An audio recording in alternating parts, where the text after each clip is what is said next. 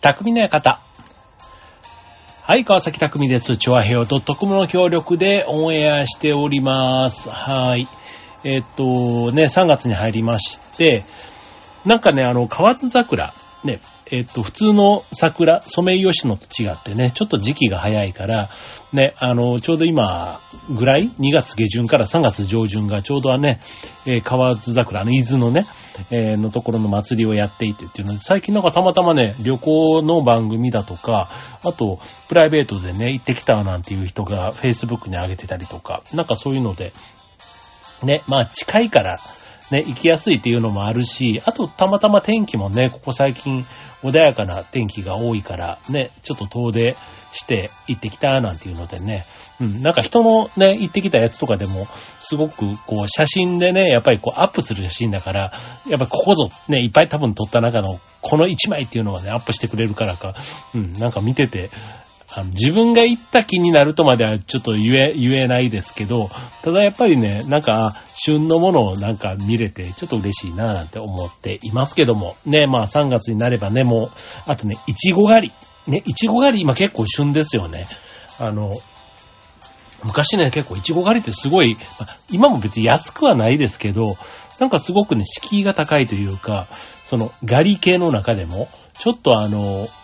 疎遠だったんですけど、そう、僕が今住んでるところってね、割とね、いちご園が割、あるんですよ。そう。で、まあ大人食べ放題、25分ぐらい食べ放題で、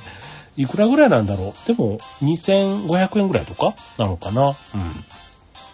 だからなんか、いちごってね、こうパックにあっても、みんなで分けたら、一人ね、なんか、5、6粒とか、なんかそれぐらいしか食べないようなイメージがあるから、ね、こう、いちごが食べ放題になるいちご狩りとかね、すごく、なんか贅沢だなっていつも思いながら、やっぱりね、でもね、狩りになるとどうしても食べ過ぎて、うん、なんか途中で、もうなんか舌が麻痺してくるというか、そう。なんかそれはそれでね、ちょっともった、贅沢なんですけど、もったいないなぁなんていつも思いながら、はい。でも、ね、その感覚、もうしばらくイチゴはいいやなんて思ってもね、やっぱり2、3日するとね、まだちょっと出てきたら美味しか、美味しいなと思ったり、もう1年も経つとね、まだイチゴ狩り、ああ、また今年もちょっと行きたいなぁなんて思ったりしていますけども、ね、まあそんな春の楽しみがね、ちょこちょこ出てきつつ、ね、まあちょっとね、まあ外出もまだまだね、こう、こう友達とワイワイっていう感じの外出はね、難しいですけどね。なんか去年、一昨年と比べれば、ね、少しずつできることも増えてきたのかな、なんていう感じはします。はい。ということでね、えっ、と、今週のテーマ、ね、あの、日本人って、っていうか、あの、褒める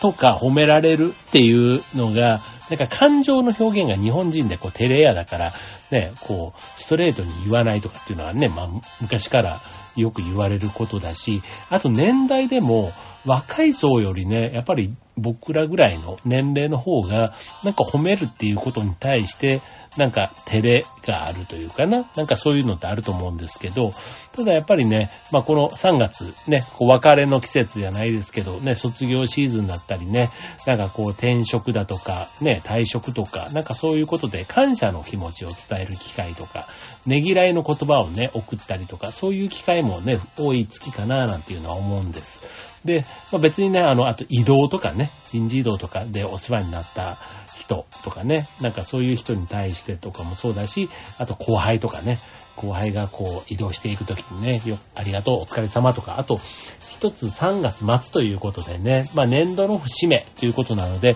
まあそこでね、なんか大きな仕事が終わったとかね、そういう人も、ある意味、こう、仲間に対してね、ねぎらいの言葉をかけるとか、まあそういうことあるかと思うんですけども、まあその時にね、意外と、あありきたりなね、あの言葉は当然出てくるんですけど、なんか気の利いたことをね、言いたいなって思った時に、やっぱりその引き出しをね、たくさん持っておくと、ちょっとそのシチュエーションに合わせた気の利いた言葉が出てくるんじゃないかなと思うんです。はい、ということで、えっ、と、今日のテーマは、ねぎらいの言葉ということで、えー、ちょっとね、感動を与えるような言葉ね、までお伝えできたらなと思います。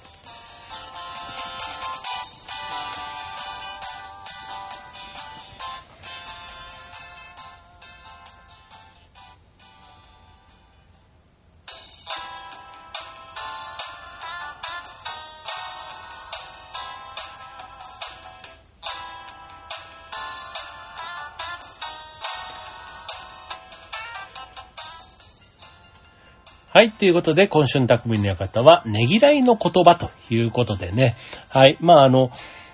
当たり前のようにね、ありがとうとかね、そういうことが言えるっていうのも本当簡単そうでね、意外とこう、言えないとか、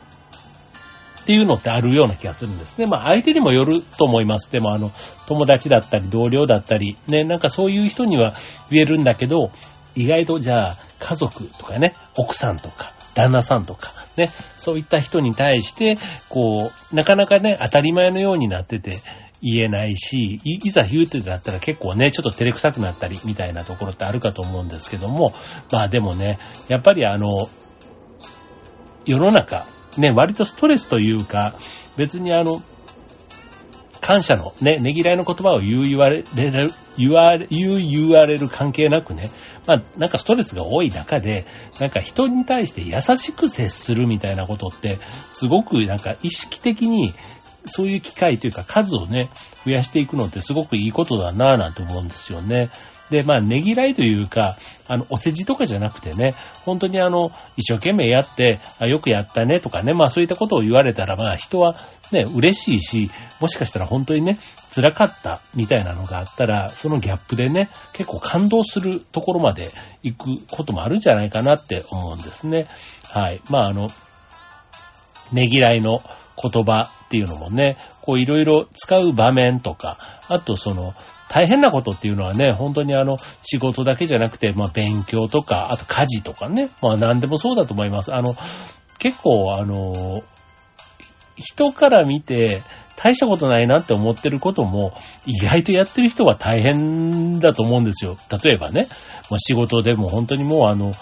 うーん、じゃあ、レジ、レジとかの仕事もそうだし、じゃあ、保育士さんとかね、なんかその、子供とね、なんか遊んでるようにも見えるみたいな感じでね、じゃあ、それがどんだけ大変かっていうとことかね、本当にもうね、もう、人間のやることなすこと結構楽なことってないんじゃないかなと思うぐらい大変なことばっかりが多いと思います。別に仕事に限らず仕事が終わってね、家に帰ってきてもそうだし、ね、なんかこう、あの、何かと、まあ大変っちゃ大変だし、まあそこでね、こう、ねぎらいの言葉っていうのが、まあそんなにね、こう散らばってるわけでもないので、なかなか手に入らないというか言ってもらえないものかもしれませんけども。はい。まあ、ただね、まあ、ねぎらいの言葉、適切なタイミングで、まあ、言言われたり、あと自分がね、言えるようになってるっていうのもね、なんか人として素敵なんじゃないかななんて思うので、今日はそんな話をしたいなと思います。はい。まあ、でもね、あの、辛い時に声かけられるねぎらいもいいし、あとね、頑張る気力につながるような気力、ね、そんな時も声かけるのもいいんじゃないかなって思います。まあタイミング的にはね、まあ仕事が終わった時とか、なんか目標を達成した時とか、あとはまあ疲れて、疲れてる時とかね、疲れて帰ったとか帰ってきたとか戻ってきた時とかね、あとはまあうまくいかないなって言って落ち込んでる時とか、まあそういった時にねぎらいの言葉って大体出てくると思うんですけども、えー、まあねぎらいの言葉として使ってみると、まあ感動するワードということで今日はご紹介していきたいと思います。はい。まあ、ねぎらいっていうね、言葉自体、相手の苦労をいたわること。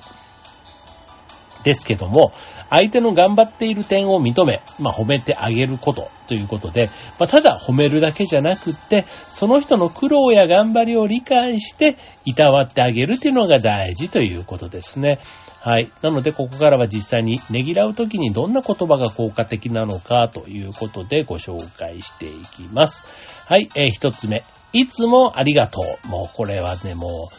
ザ・スタンダードというか、ね、あの、ありがとうという言葉は、お母さんが子供に一番最初に教える気持ち、あ気持ちを表す単語とも言われているんですね。はい。まあ、感謝の気持ちを伝えることは、まあ、人間社会でね、生きていく上でも必要不可欠だから、まあ、そういう意味では最も重要というふうに、まあ、思われてる。まあ自分もそう思いますよね。あとね、ありがとうっていう言葉はね、魔法の言葉って言われることも多いんですけども、この一言をかけてあげるだけで、人はそれまで抱えてきた苦労が消えてしまうような効果もある。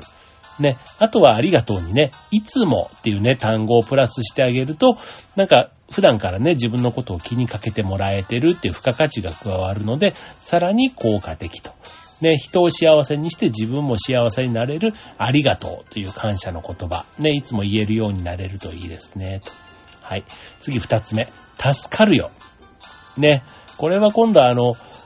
上司からとかね、上の人から言われて、で、言われたり、あとお客さんとか、ね、クライアントから言われたりすると結構嬉しいなって思いますよね。まああの、助かるっていうのはね、本当にやっぱりその人の役に立ったっていうね、ことがすごくストレートに伝わってくる。ね、あの、逆に、言う側、ね、こう雑用とかね、やってくれてる人がもしいたときに、まあ、その人のね、仕事が雑用だってことではなく、ね、それ、やってくれて助かったっていうことをね、言ってあげると、まあ、例えば後輩に対してそういうことを言ってあげたら後輩はとても嬉しい気持ちになるんじゃないかなって思います。これはね、あの仕事だけじゃなくって、えー、家に帰ってきて子供でも同じだと思います。ね、例えばお母さんを助けたくて、まあ、不器用ながらね、こう家事を手伝ってくれて、まあ、それがね、十分とは言わない。例えば、もう食器洗いというか、あとは洗濯物を畳むとかね、物を運ぶとか、ね、まあそういったことも完璧じゃないかもしれないけども、ありがとうお母さん助かるよって言葉にして、えー、伝えてあげる。とかね、なんかそういう風になると子供は、まあ、嬉しくなってまた手伝おうっていう気持ちになるというとこですね。はい。あとね、助かるよっていう言葉は、あの、無駄じゃなかったんだなってね、まあなんかそういうふうにも思える。なんかこう、仕事って結構やって当たり前、できて当たり前だって思われること多いじゃないですか。で、あとは、なんかお茶組的なね、なんかそういう、あの、仕事なんか雑、いや、さっき言った雑用ですよね。みたいな感じの仕事。でもこれが誰かのためになっているっていうことをやった人に対して、まあ伝える。その時に助かるよっていう言葉を使うと、まああの、感謝の気持ちもね、そこに伝わるし、ね。あと、モチベーションアップにもつながる。あと、その人がね、後輩ができた時にもきっと、ね、声をかけられた人はまた同じことをね、その下の人に対してもやってあげられるようになるという、なんかあったかい気持ちになってきますね、今回ね、こういう話してるとね。はい。で、続いて3つ目。お疲れ様。ね、お疲れ様よく使うよね。でも、あの、まあ、会社ではね、よく使う言葉ですけども、あの、ね、これぜひね、家で、ね、毎日仕事を頑張ってる旦那さんとか、あとはね、家事をやってくれてる奥さんとか、ね、なんかそういう、あの、プライベートの場面でもね、お疲れ様って言ってあげる機会ってあるといいなってそうするとね、疲れが吹き飛んで、また明日から頑張ろうって思えるんじゃないかなって思います。はい、次4つ目。頑張ったね。ね、これお疲れ様と同じところですね。まあ、子供に対してね、言う、言うことも多いかな。なんか、あとはまあ、後輩とかね。なんか新入社員とかにもね、こういう言葉って結構一生懸命やってる人に対して、あの、かけてあげられるといいかなって思います。まあ、認められたってね、言われた方は思って、また、次頑張ろう。ね、次へのエネルギーにきっとつながるはずだと思います。はい、続いてご苦労様。ね、これはね、いわゆるあの、目上の人がね、目下の人に対して使うねぎらいの言葉。ね、よく逆で、ね、下の人が上に向かってご苦労様って言ってるのもあるんですけど、これはね、使い間違えるとちょっと常識がない人になっちゃうので、はい、あの、気をつけましょうね。はい。で、続いて、えー、6つ目、大丈夫だよ。ね、これ安心感を与える言葉ですね。あの、相手がね、精神的に不安定な、不安な状態になっている時にこの言葉をかけてあげるといいでしょうということで、まあ、このね、大、大丈夫だよって昔ね、そんな歌もありましたけども、ね、気持ちがポジティブになって一歩踏み出す勇気が湧いてくるということですね。はい、えー、続いて、えー、よくやったね、7つ目。よくやったねと。はい、えー、いろいろね、苦労や困難があった、ね、そんなプロセスをねぎらうという意味で、まあ、頑張りを認めてもらえたっていうふうにも感じるでしょうし、まあ、次も頑張ろうって思えるということかと思います。はい、続いて8つ目。最高だったよ。はい、えー、物事にね、なんか取り組むときって、まあ誰しも最高の結果を出そうと頑張るところってあると思うんですよね。うん。で、その努力と結果を両方まとめて褒めてもらうと、まあ努力が報われた。まあそれがね、本当にあの最高な結果であればそうだし、うん。あとはなんか、ね、まあ身近なところで言ったら、例えば何かしてもらった時に、まあ、料理を作ってくれたとか、ね、なんか自分のためにね、プレゼント用意してくれたりでもいいと思うんですけども、あの、なんかパーティーをね、こう段取ってくれたとか、なんかそういう時に、あの、最高だったよって伝えてあげると、まあ、一気に、別にそれあの、お世辞とかじゃなくてね、本心で言うっていうのがやっぱり大事だと思いますけども、はい。そんな、えー、最高だったよ。はい、続いてここの、えー、9つ目。諦めないで。諦めないで。ね。あの、頑張れともまた違うんですよね、これね。うん。なんか頑張っ頑張れば、まあまあまあ頑張るんですけど、うん。なんか諦めるって結構ね、自分、諦めるのは結構自分が決めることじゃないですか。うん。だから、なんか自分を奮い立たせるワードっていうのかな。うん。だから、まあ夢を諦めるみたいなところもそうだと思うんですよね。まあ最後諦めるのは自分なんだけど、そこをね、諦めない一歩を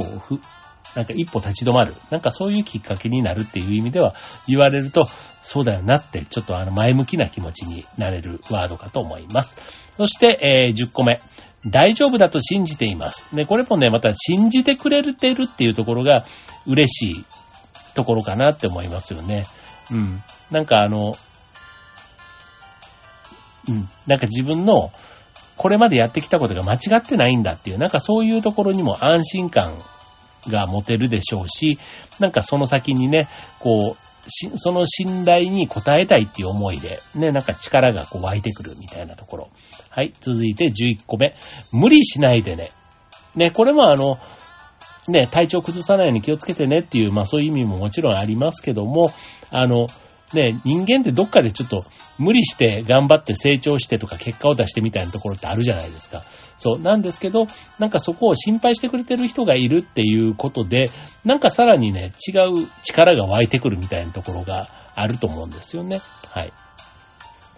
そんなワード。はい、続いて12個目。あ、え、今日はね、13個ご紹介します。あと2個ですね。はい、あなたがいると安心すると。まあ、これはね、あの、パートナーに対して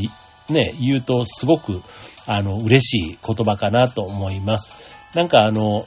まあ、パートナーというかね、まあ、仕事でもプライベートでもいいと思うんですけども、まあ、自分がね、誰かの役に立ってるみたいなところで、この言葉もらえると、なんか自分の存在価値というかね、そこに対して、こう、自信が持てるというとこかなと思います。えー、最後13個目。何でも相談してね。うん。これはね、あの、自分が仲間がいる。自分に仲間がいるというか、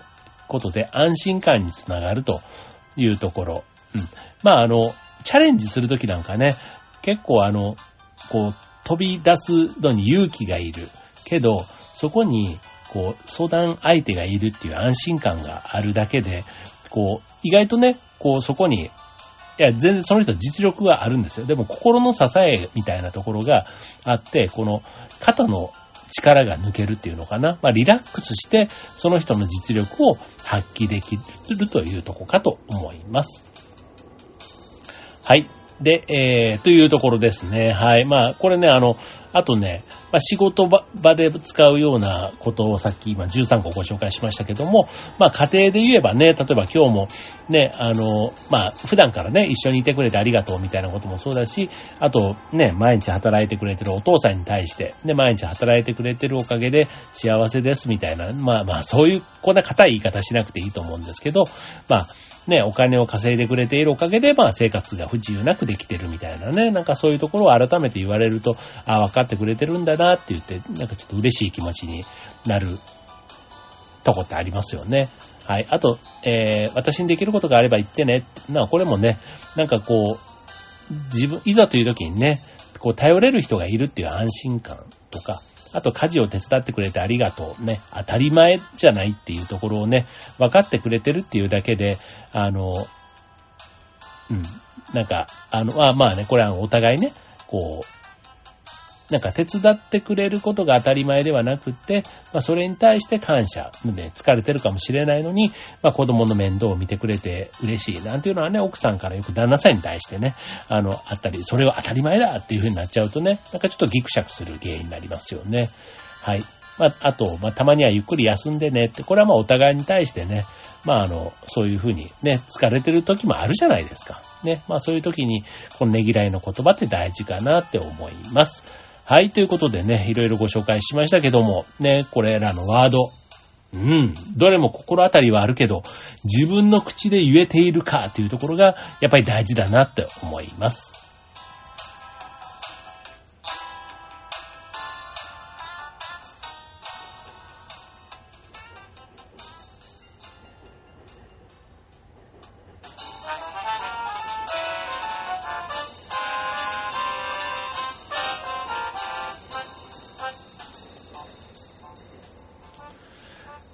はい、ということで、えー今週のテーマは、ねぎらいの言葉ということでお送りいたしました。はい。ね、ねぎらいの言葉。ね、これあの、本当にあの、言った人と言われた人の両方にプラスの効果があるというところがやっぱりいいんですよね。なんかねぎらいの言葉ってなんとなく言った、言われた方にだけなんかこう恩恵があるように思いがちですけども、いやいや実はそんなことはないというところが、まあ、ポイントかなと思います。はい。で、まあ、このねぎらいの言葉ね、まあ、魂へのご褒美というか、なんかね、こう気持ちの部分にこう乗ってくるところ。だから、もし辛い時にもね、あのふと思い出して、こう、その時のね、苦難を乗り越える、こう、エネルギー、原動力になることもあるでしょうし、あとはその言われた人はね、モチベーションアップ、ね、あの、しんどい時にも頑張れるみたいなね、なんかそういう時の精神的な支えになることもあるでしょうし、あと次へのね、まあ、自信にもつながっていく、新たなチャレンジをね、するポジティブな気持ちになるというのも、えーこのねぎらいの言葉の効果かなと思います。まあ、誰からね、言われても結局は嬉しい言葉なわけですよ。ね。別に親しい人から言われても嬉しいし、知らない人からね、言われても、なんかサービス業なんかやってる方だったらね、割とこう、普段自分のやってるサービス業の業務、ね、当たり前のようにとか、もうトイレ掃除とかね、やってる方だったらもうトイレのね、もう当たり前のようにやってても、それをね、利用してる人が、ね、なんかこう、綺麗に使ってくれたりとか、ね、いつもありがとうねっていう言ってくれるだけで、なんかね、こう、モチベーションも上がるし、なんかそのね、言った人に対しても、あ、なんて心の綺麗な人がね、いる、こう、オフィスなんだろうじゃないけど、なんか、なんかそういうね、空間にいること自体がなんか幸せな気分になるってあるじゃないですか。うん。だから、まあ言った人も言われた人も、両方とも気持ちよくしてくれる魔法の言葉っていうのが、まあねぎらいの言葉になるわけですね。はい。ということで、まあね、春のシーズンね、これから3月、4月、ね、出会いと別れ、それぞれありますけども、ね、新しい環境に行く人もそうですし、あとはね、まあ、慣れ親しだ、慣れ親しんだ職場にいる方も、ね、積極的にねぎらいの言葉をかけて、ね、ぜひより良い人間関係を築いていただければと思います。はい、ということで、今週の匠の館、ここまで。バイバーイ。